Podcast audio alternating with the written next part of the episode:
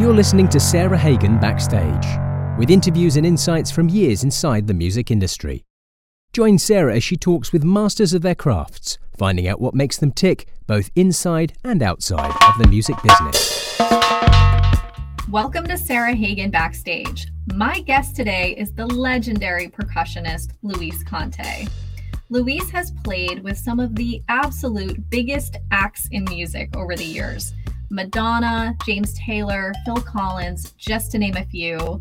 And so we talk about his growing up in Cuba, his musical preferences, his versatility genre wise, and he gives us some amazing stories. So come along with me as I catch up with Luis Conte.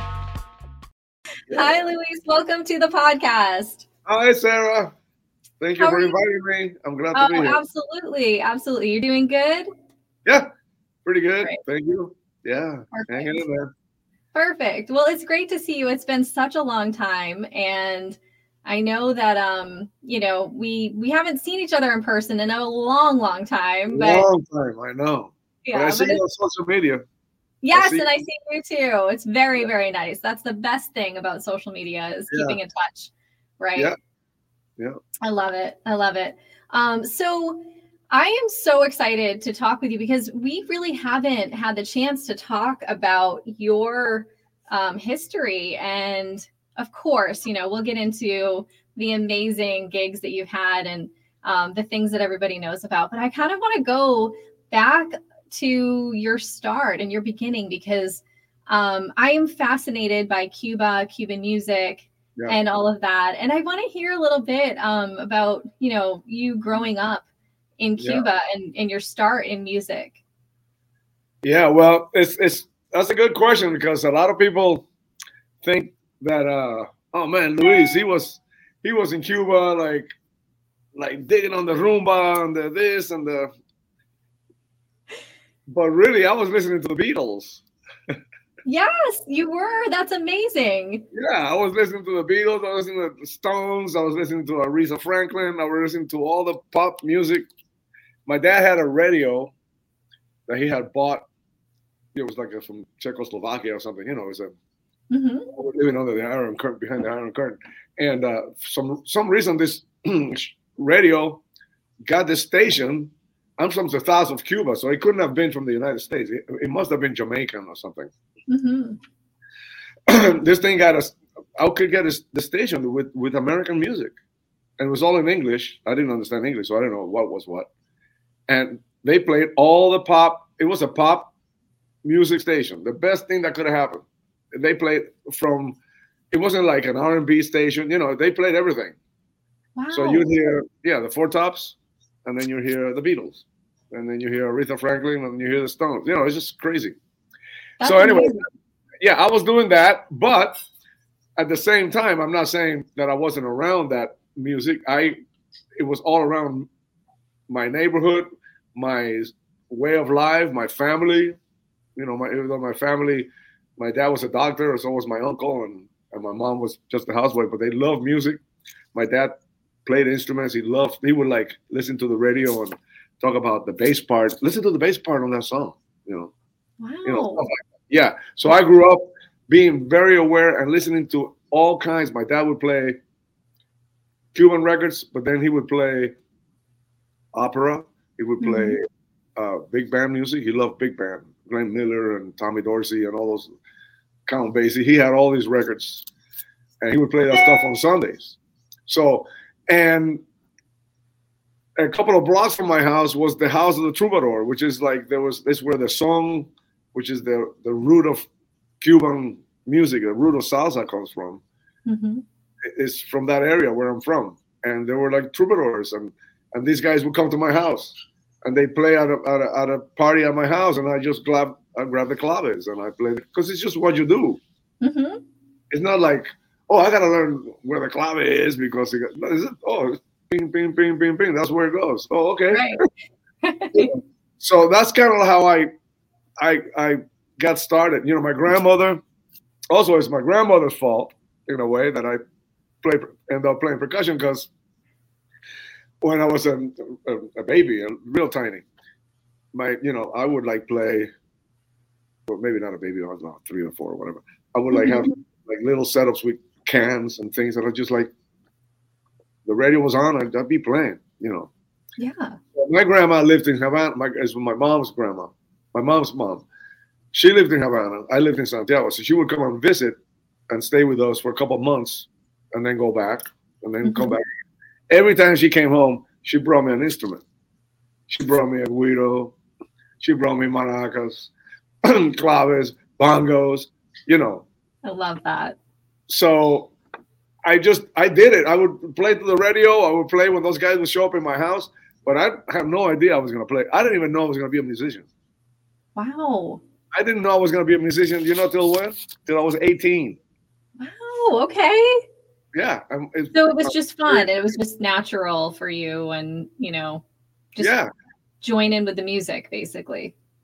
It's kind of it's it's very strange. I mean, I talk to so many friends. You know, all our friends that we have. You know, all these guys. You know, oh yeah, I was you know I was practicing when I was 12. Uh, this, Mhm. and you know, oh yeah, I was like you know Jimmy Johnson is like, oh yeah, I was playing bass and. I mean, I didn't do it. I didn't play in high school. I didn't do any of that. I was just- Wow. Yeah. So I played the guitar also. I told my because of rock and roll, back in Cuba, I told my dad, "Hey, I want to play guitar." Besides. Cuban music has a lot of guitars also. They're, they're the traditional song. Mhm. So I learned how to play guitars. I, I'm not a great player, but I can get around the chords and things like that. So it's, but it's just love of music, not knowing that there's a profession of being a musician. This is just what I do. This is just Yeah. fun. It was just know. natural. So when I leave Cuba at- at the age of 15 by myself, it's a long, that's a whole other story. My dad sent me out of here, out of communism, and I was, Right. only, I was 15 years old, and I lived in Hollywood. I came out of all places to Hollywood. Mhm. Lord is great, man. The Lord takes me everywhere we gotta go. So I go to uh, end up in Hollywood, living with a third cousin of my dad, who I didn't know Mhm. and there I am, and it was really not a normal uh, situation for me because they weren't like very musical. It was unlike, you know. So during my high school year, I was detached from music in a way, just still listening to radio. I made some friends, joined a little band, you know, for high school, like play dances, but I was playing guitar. yeah, and then I ran into the drums again when I was like 18. And I went to uh, Los Angeles City College, and there was this, this African American Student Association event in the student uh, union thing. Mhm. Yeah. They were they were playing congas, and I had not heard anybody play congas in like since I left. Wow. Yeah. And I heard those, man, the sound of those drums, it was like, it was somebody with, with a vacuum cleaner going, you got to come in here. And I was just like, whoop. And I just, I'll never forget it, man. I talked to those, they had Valje congas. They were beautiful. They're brand new. They looked really new. And I just went, hey, they, when they stopped playing, I went, hey, listen, hey, sorry, man, where, where'd you get those drums? Wow. And they said, "Oh man, down in Sunset and this and that." Well, I saved up and got some congas, and that's how I got. That's how I got going. It was That's back. amazing. Yeah, yeah. It, it must have been like bringing you back home, um, like to hear that sound and just, you know, that was home, right? Yeah, yeah. I mean, you know, I could hear drums playing in in my home. You know, in Mhm. back, you know, the guys be playing rumba somewhere. You can hear it from the distance. Carnival, we're a huge part. My family was a huge part of the carnival. My my aunts on my these guys are all most of them on my father's side because my mother's side is very small. He had like two sisters and a brother, and one of the sisters wrote the songs for uh, our carnival ensemble every year. Is a new song, you know, very musical people, not being music musicians. They're they're doctors and teachers. So I was around the whole thing. It was just so when I heard those drums, it was like uh, exactly like you said. Just going. I, I went back home immediately.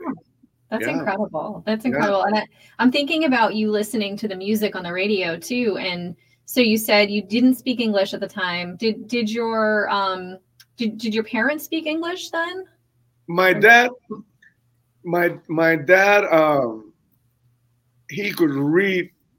He, he had some medical books that he'd be able to get once in a while. Right. Uh, and he could read uh, English some things, and I would ask him, "Hey, what does this mean?" I would ask him from lyrics from a, from a song, like a Beatles mm-hmm. song called. And I'll, I'll, I remember always asking my dad, "Hey, Dad, what does this mean?" You've got to hide your love away. That's yeah. If you if you're studying, if you try to translate this to Spanish, you mm-hmm. can make any sense, you know. Yes, yeah. And you that's know? what I was going to ask if you would ask, like, what does this mean or what are they saying, right? Because yeah. it's such a big part of the music. But then on the other side of that, you know, when I listen to music, when I don't, when, you know, it's a language I don't understand, I, I think it puts me more in touch with the actual feeling of the instruments, you know, the music where I'm focused on that. Cause I'm a big lyric person. So when that's taken out of the equation, you feel it, you know? So yeah. like that's that's so interesting to me. Yeah. And you know, it's funny we mentioned about you mentioned about this uh, lyrics and songs like I was speaking with Gad the other day. You know, we were on the road with James sometimes, and, mm-hmm, I, and mm-hmm. realized that a lot of times, I mean, there's songs I love. There's actually songs of James Taylor. I don't know one word of, of a song. We played it a million times, but we know the music. Yes. And and Gad is the same way. Gad goes, I know, man. You know, it's like it's weird. You know, it's it's, it's yeah. one of those things. You know. yeah, but it has, but it has a feel like it evokes a feeling, right? And that's yeah. that's all you really need. Yeah, man. Yeah. That's incredible. That's incredible. Yeah. Okay, so so you came to the United States and you kind of rediscovered percussion and yeah. all of that. And you know, when I think about when I think about you growing up listening to that that music, you know, from America or from from London, you know, um, it's so interesting because you play percussion and you have this, you know, style to what you play, but you have played so many genres you know uh, and you put your percussion you, it it translates through the genres of music which is so interesting because of how you grew up and the different music you grew up listening to. Thank you. Yeah i think that's why because i i was always wide open to everything. Even opera man my dad would play i said what is that? It was oh that's that's opera. That's like you know the magic flute. Oh okay. Yeah. you know I was listening to it but i also being around like my dad and my mom, you know, that, that also open minded, you know, mm-hmm. music, you know. Uh, there's some other people who go, I oh no, I don't, you know, I only write like rap or I don't like, you know, no, they, they just whatever. So maybe that's why, you know, and, and I just I love it all. And everything has a groove, man, you know. Everything's yeah, got a groove. Yeah, and you, you talked about picking up the claves, right, and just like working it into the music. And I feel like yeah. you you've done that, and the and the and the groups and the acts, the musicians that you've played with are like at the absolute highest level. It's hard to even think of someone that you haven't played with. Maybe you can think yeah. of someone that you would have wanted to play with at some point, but well, I would um, that I would have loved to have played with. Well, at least there's only two of them left, Ringo and, and uh, and Paul, you know. Yeah. Or, or, play with the Stones. I would have loved to have done one of those. Oh yeah, you know. for sure. But, how much fun? How much fun would that have been? That would have been um, great.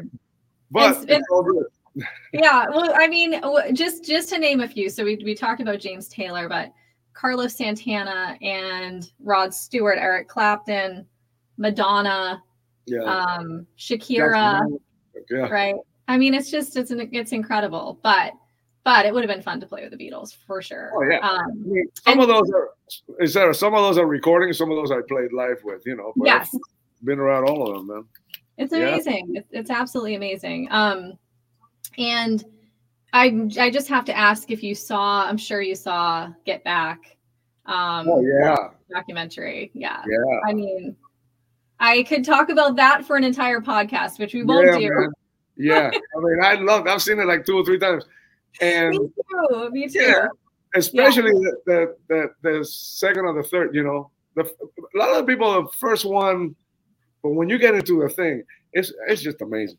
Yes. Well, I say that too because you're right. A lot of people watch the first episode and then they don't keep watching because it's hard. The first the first episode is hard to watch because and no spoilers. I'm not for anyone who hasn't watched yeah, it, but yeah. but it's hard because you see a lot of like conflict, right? And and it's hard to watch that. If I found it like, oh my gosh, but of course, like I knew how it turned out and I wanted to see it.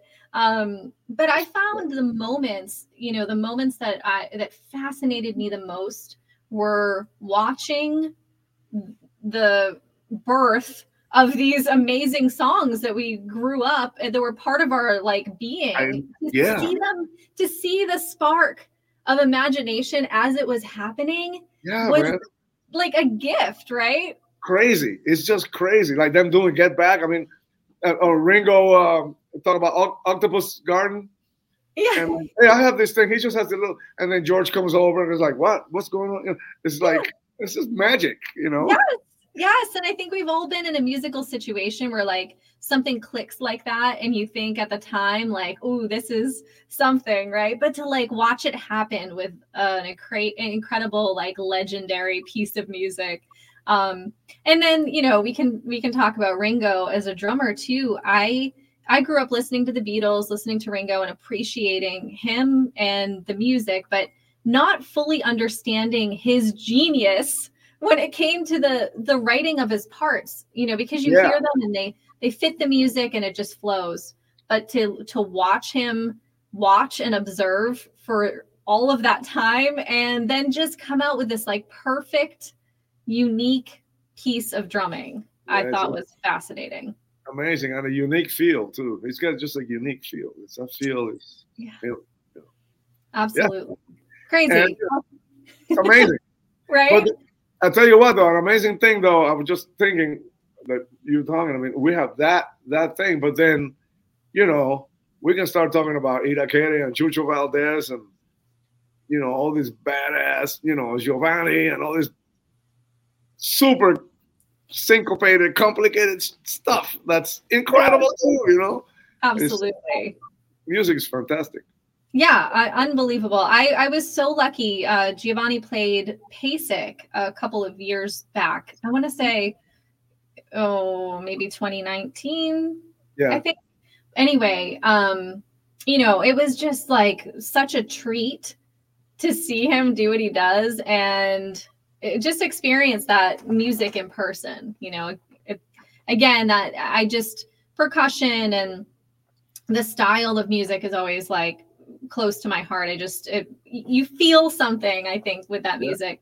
Yeah. um but yeah to see him work his genius was was is, is, is, the root of, of the root of music is rhythm you know? Absolutely. Yeah.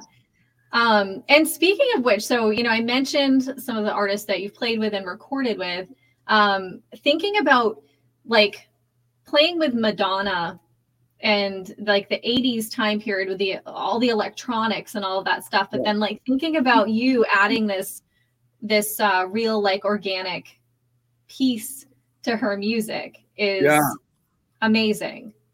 Yeah, I'll tell you, it's uh First, I'll, t- I'll tell you a little story about how the gig happened. Please, please.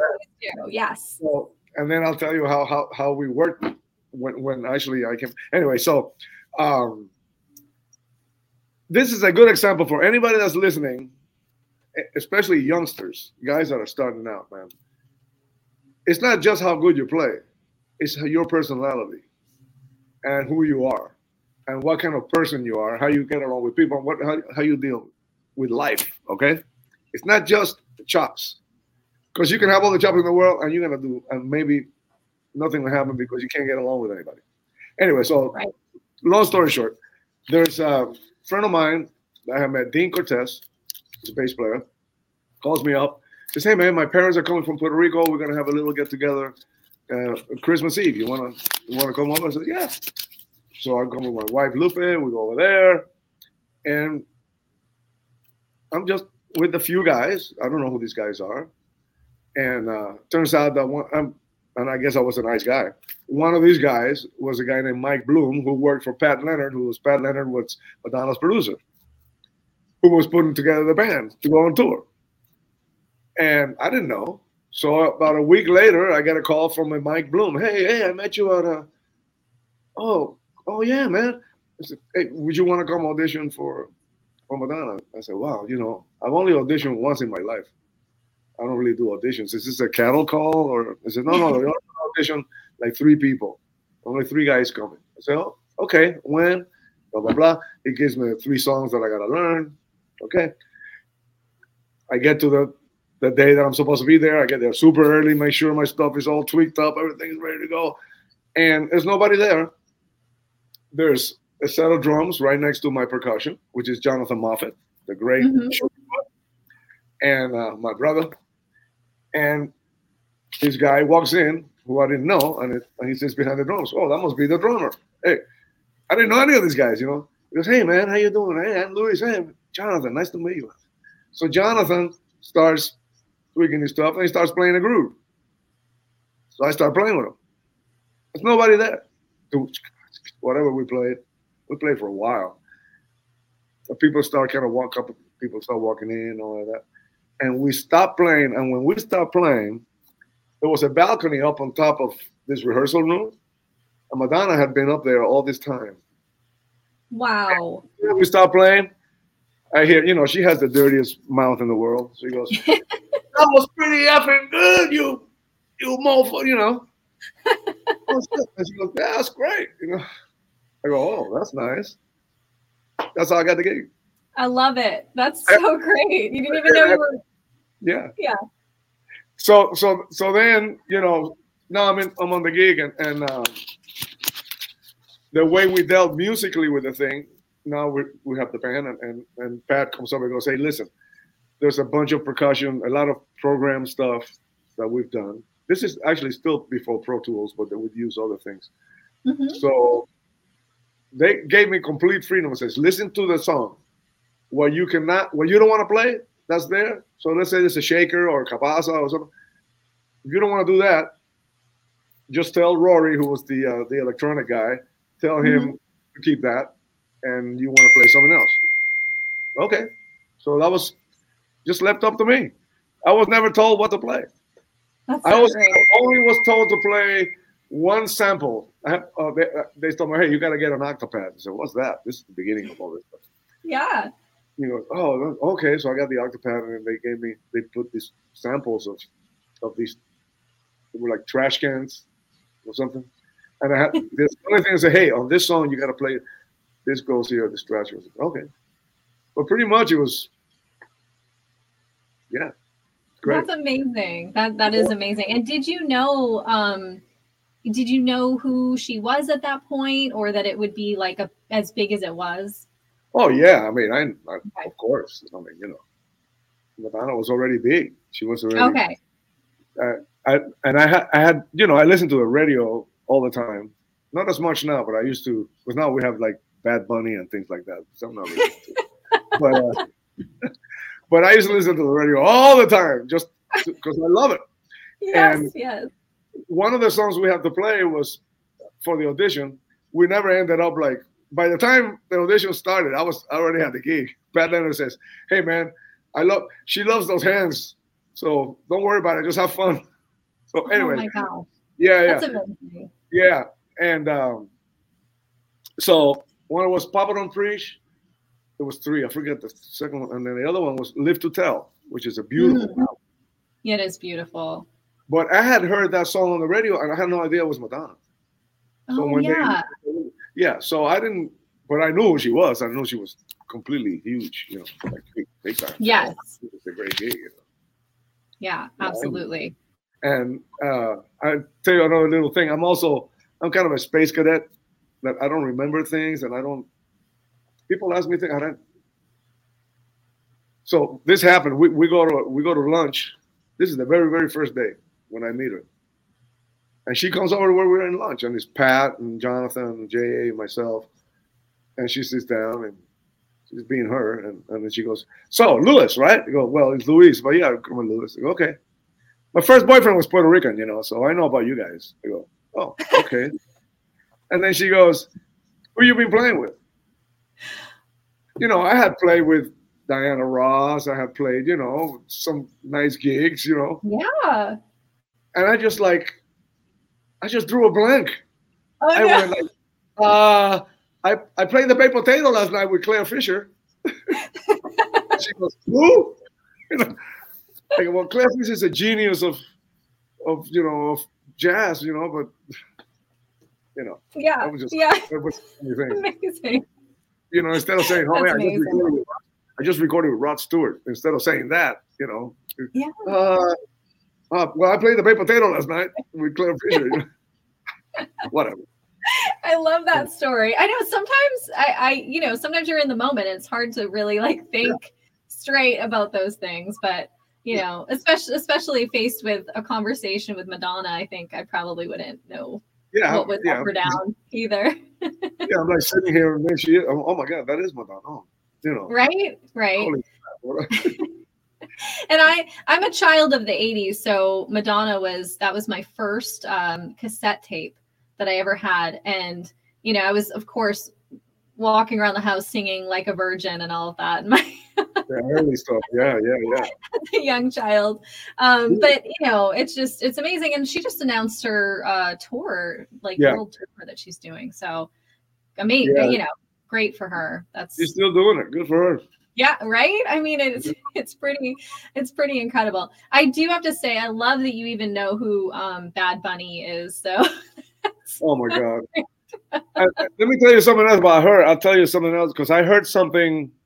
I've been. I love football, and you know the Super Bowl just happened, sure, yeah, and and I was listening to a lot of the commentaries the following day, which was yesterday. I actually had to drive to Hollywood for a session, so on the radio I was listening to ESPN, and they were talking about lip singing because they say there's a thing about Rihanna, if she lip sing or not, whatever.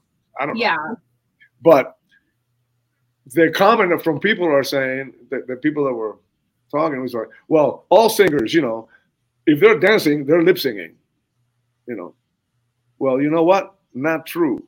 Madonna sang every word and every song in every tour. I don't know about now, but when I did them, every one of the songs, there was no samples of her voice. I love got that.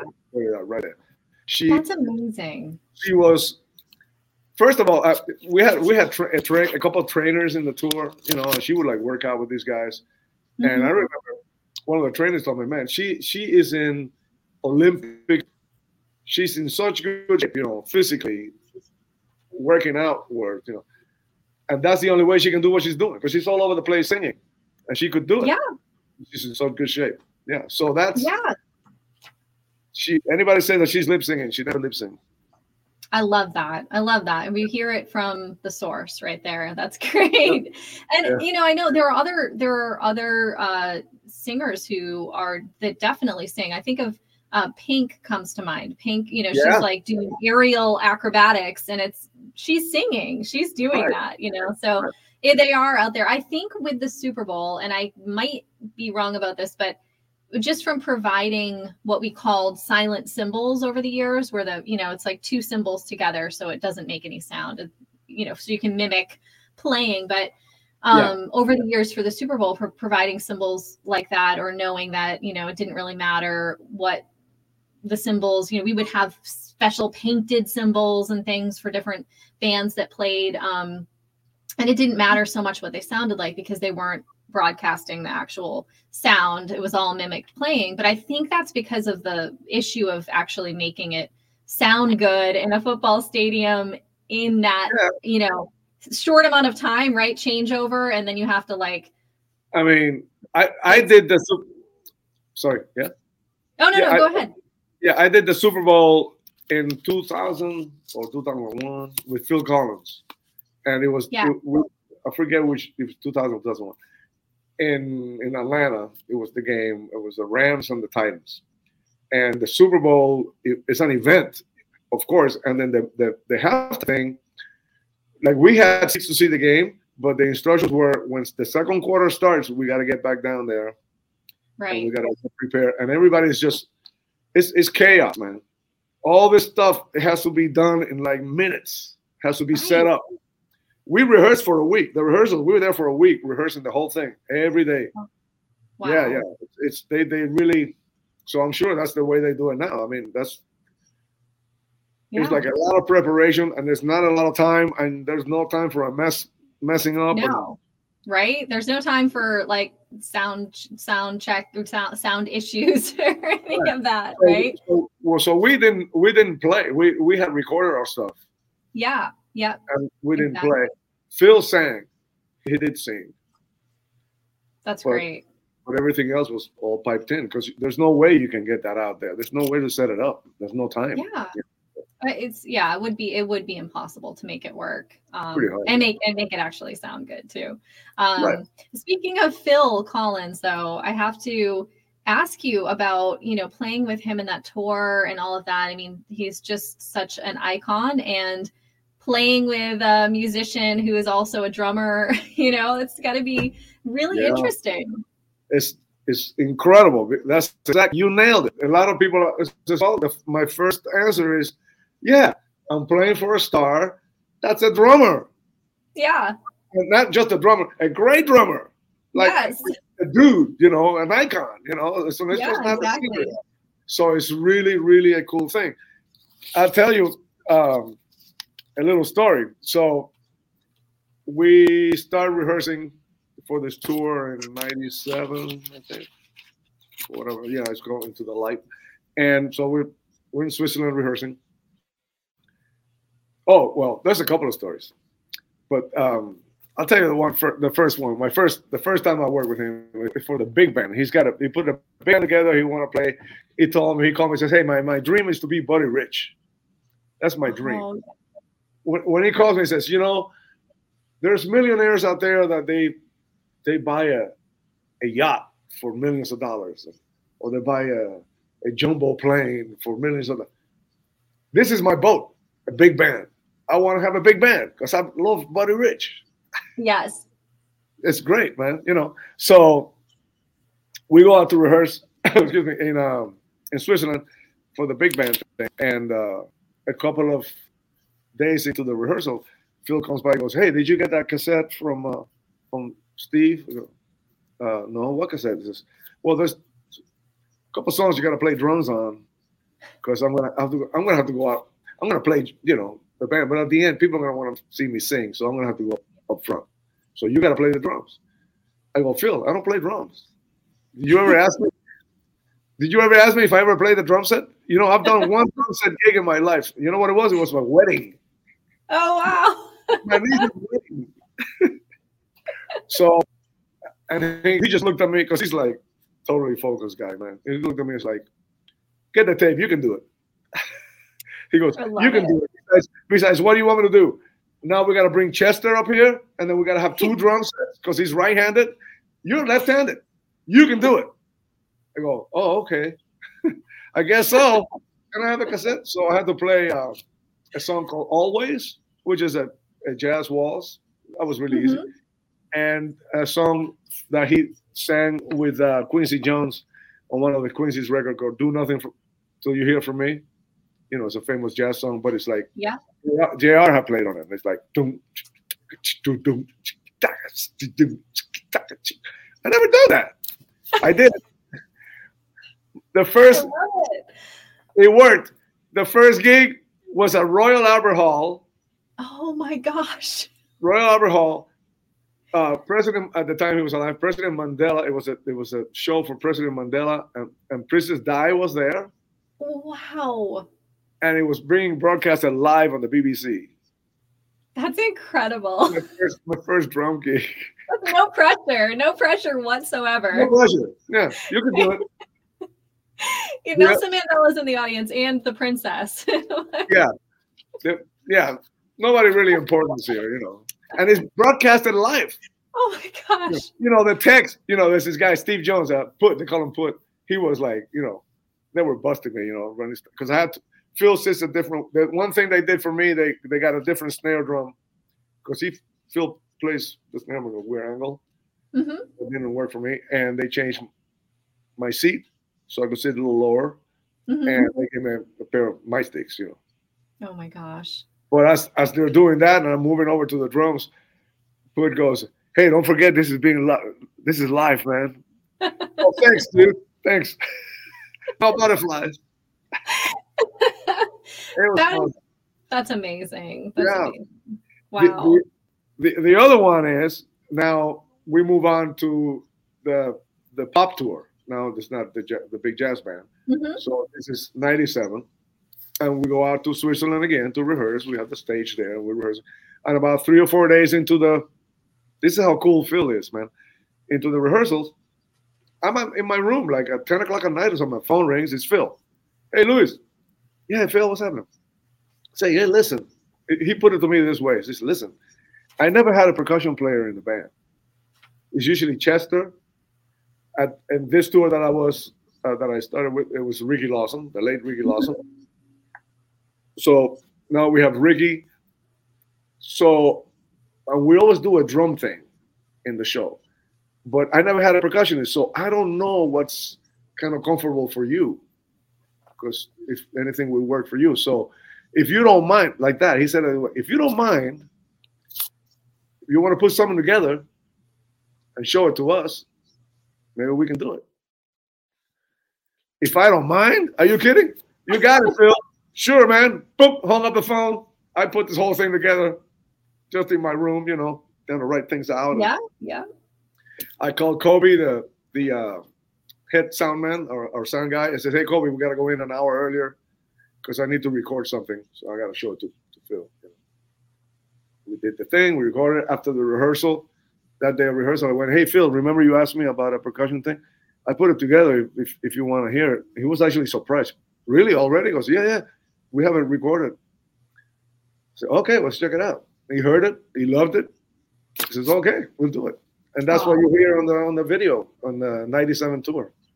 That is amazing. I, I love that. And yeah. so a, a couple things come to mind. One being you talked earlier about the Madonna audition and showing up early and being really prepared and having your gear, everything right. And then you just mentioned this, you know, you got this opportunity and you seized it and you had this prepared right away.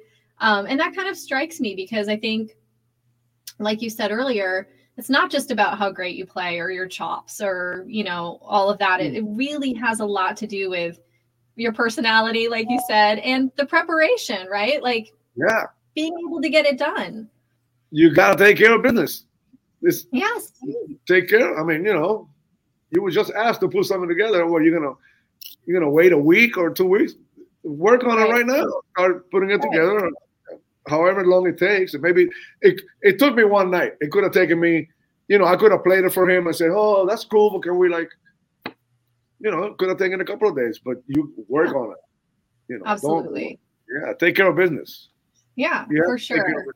Yeah. And and and the other thing that came to mind is um I loved turning on the television often and seeing you you know, oh. it would be, yeah. And I'd just be like, oh my gosh, that's Luis, you know, like all the time, everywhere.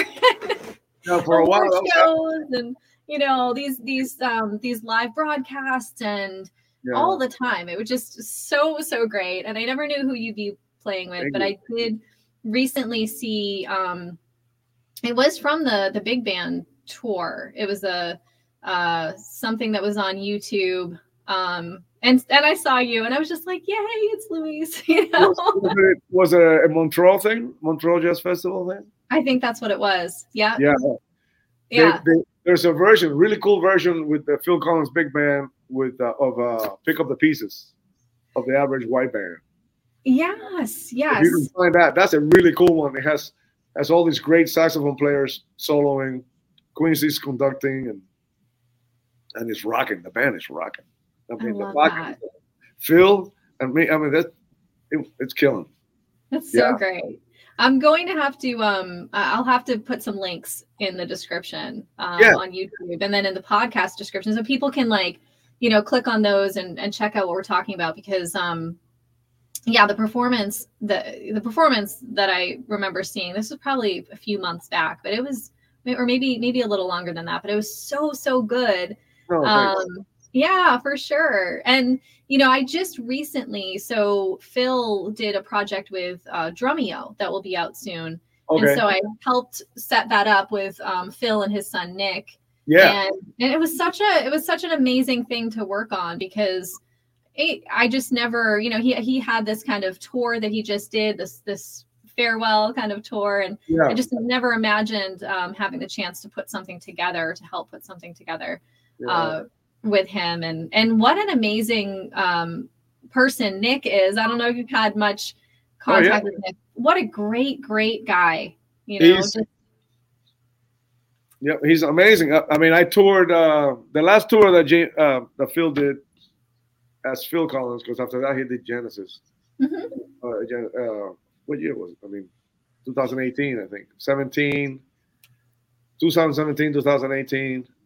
And I remember about about a year before that we got together, or a few months before that we got he, he flew us down to, to Miami because Nick was living down in Miami, mm-hmm. and uh, to rehearse, and Nick was the drummer at rehearsal. Yeah, yeah. Oh, and he was like 17 or something, or 16. Or yeah. wow, you know, we all we were I was we were all amazed. I mean, he he was so prepared. You know, he'd done his homework. You know, he really want to do the thing he's such a nice cat as a gentleman. You know, he's just he's 16 year old punk, yeah. but he acts like a grown man. I mean, he's just a great it's, kid. It's amazing, right? I know. And in my interactions with him too, I was thinking the same. I didn't realize how young uh, he was. He's yeah. still, my gosh, I think he's early, very early 20s, maybe 21 or something like that now. 21. Yeah, 21. But I was like, I hope, I hope my kids grow up to be like that, you know, like real such a good, good human. He's a gentleman. He's fantastic, and and he just did amazing. You know, after we got we got together for like I think it was a week, and then everybody went home. And Phil sent me a, a uh, an email and asked me, "Hey, uh, lots of people don't. This is not announced yet, but I'm thinking we're gonna go. On, we're gonna go on tour. What do you think? You think Nick can do it?" And I went, "Man, I don't. You know Nick as a as, as a person better than me because you're his father. But as a sure. musician, as a musician, he can do the gig, man. As a as a guy, a, as a drummer, he can do the gig. Personally, if you think he can hang with everybody, he can last. He's he's the man, and he did it incredibly well. Incredibly well. That's so great. Amazing so, Yeah. Um, and so I just curious if you, I'm you have, I'm sure you are full of stories about about these different experiences. Is there anything that kind of sticks out to you that um, just an experience that you had playing? I again, it's just there's I'm sure there are so many through the years. Well, but yeah, it's kind of hard to think about. I, I tell you this one. I'm thinking about Cuban music now, and, and mm-hmm. Cuba. You know the band Irakere, mm-hmm. and it was the original is this, you know, Chucho Valdés on piano, Arturo Sandoval, Paquito Rivera, Carlos Averhoff, all these, Enrique Plá on, on drums. The the conga player they have was a guy, a guy named El Niño. He was. I play a lot of the things I do when I play more than one, more than two conga drums, mm-hmm. three or four. A lot of the stuff I do is from watching him. I never saw him play live. I, I never saw that guy live. Sure. On video. Incredible. So a lot of the stuff. So he's a big influence for me. Anyway, so this is years ago we were I was recording a record with Sheryl Crow. I'm in a studio, and mm-hmm. I'm supposed to be there one or two days. And the first day that morning, I get a call from a, a fellow named Juan Morillo. It says, "Hey, Luis, are you in town?" I go, "Yeah, man." Hey, listen, tomorrow night, nobody really knows this. It's Irakere. This is the blockade, the whole thing, the embargo. Irakere is gonna. Some of the guys from Irakere are coming to play at UCLA. But it cannot be a performance where they get paid. So it's like kind of like a clinic, you know, because mm-hmm. all government stuff. But not all of them are can come and got a visa or whatever. So they need a percussion player. Do you want to? Do you want to do it? went, are you kidding me? I know every note that this guy's ever played. Oh, I love it. Love So I'm like, yeah. So wh- when is it? You know, well, no, it's tomorrow. What time? Seven o'clock. I says, oh man shoot, I'm with Hugh Padgham and, and Sheryl Crow recording, but I gotta get out of there. I'm, I'm gonna play with. So um, it's at UCLA, this and that. Luckily, the studio was kind of on the west side, and I got there, and I said, "Hey guys, someone's come up, and I gotta get. I got six o'clock. I gotta. I gotta go." So I left. You know, six o'clock. I get. Mm-hmm. I get traffic, MLA, all this stuff. I find the place where we are now. I walk backstage, and it's literally two or three minutes before they go on. Oh wow! I got there that, that late, and I just walk up, and they're, they're literally standing behind the curtain, ain't ready to go on. I go, Chucho, Frank Emilio, and so so, you know, Luis Conte, man, I'm your biggest fan. I'm gonna, I can't believe I'm gonna play with you guys. You know, I'm like, I'm a, I'm a, I'm a groupie, man. I mean, like, I'm so excited. And they're all looking at me as like, and what did, one of them said to me, we, we thought you were older. he said, that's all. And then, ladies and gentlemen, you don't get it. Boom, we're on stage. Oh gosh. So Chucho comes over to me and says, hey, we're gonna play Mambo Influenciado. I said, oh, okay, okay. I know it, I know it. Okay. I know all the tunes. Yeah. So we played the first song, and that song at the end has a kind of a complicated ending, you know, Mhm. a riff. And he's, you know, he just Chucho goes, you know, just look at me when stuff's coming up. He said, yeah, yeah. So I'm looking at him, he's cueing me that the ending's coming, and I nailed it. Oh, that's awesome. So people, and I'll never forget this. Chucho stands up from the piano and looks at me and says, "Hey, everything that you were telling me, you were telling us about two minutes ago, is true." we love this band, you know, and we had a Oh, that's amazing. How cool is that? Like Yeah, a that's like true full circle moment there, yeah, right? yeah, That's Oh. incredible. yeah. And, and how about like well you just mentioned that you played for Princess Di and Nelson Mandela. like have you Yeah. have you ever um just looked out into the audience or side stage or something and been like, oh my gosh, so and so right. yeah, but to me, it's more like I don't really get really starstruck about that. It's, Right, right. it's cool, but if you have somebody like Changuito or Right. the audience, you know. I, exactly. here, here- here's you know here's one. There's a a little uh, club, a restaurant called Mambo's Cafes here in, in Burbank. Unfortunately, they stopped doing the music thing, but they used to have music on Tuesdays and Thursdays. The owner loved music. You know, it's really catered to the band. It was really nice to everybody. hmm And one day, I got a gig with my band. I got a little seven-piece band, six-piece band that would play traditional Cuban music. And uh, I walk in the club with my. I'm playing timbales that day. I walk in the club with timbales, and not in the back, but where I'm gonna be set up. The chair, the table in front of where I'm gonna set up is Changuito. Wow. I walk in, I was like, Luis, uh, Chang. I'm going, holy shit! What? A, that's the king of the. thing. What? Oh my god! Yeah. you know, that, yeah, when you ask me, oh, you ever in the, see, look at the audience of somebody? Oh, yeah, that's one night. Yeah. Where's Changuito right there? I better, I better. Right? I know that that's incredibly nerve-wracking. I I think for drummers especially, for percussionists, drummers, um, there's something about you know, another player and, and you you have a unique experience playing with other drummers all the time, right? So playing with the Steve Gadds of the world and uh, the Totally. Jonathan Moffetts and all of that. So you have like a totally different experience, but but seeing, you know, uh, your percussion you know so someone out there who who is like that that that has to be that's when you kind of like get a little Yeah, shaky in the legs you know like Changuito is there watching, the, can't comes over to watch you play timbales, you know. Same, uh, Cali, there's like another great Cuban timbal player that lives in Miami named uh, Calixto Oviedo. He's the virtuoso. And he was, you know, the same thing, you know. Yeah. There he is. Amazing. Oh, I better play good, you know. Well, right? Well i'm i'm enjoying seeing you know cuban music um being becoming a little more mainstream. You know i i at uh pasic this past november the pedrito martinez group Yeah. played and i you know to see the audience react and move to the music and like really just be so and of course it's a it's an audience of drummers and percussionists so uh, everyone's everyone's in it but it's that that's incredible to me i like to see that and you know i don't know if you um are experience any experiencing any new music or hearing anything out there that's striking you um Bad. Bunny? No, just kidding. No, yeah, I, I mean, there's always something new. I'm looking at Indian music, and, and I, I like watching videos of Mhm. now stuff that I know. You know, It was- for a lot of it, I don't even know what it is.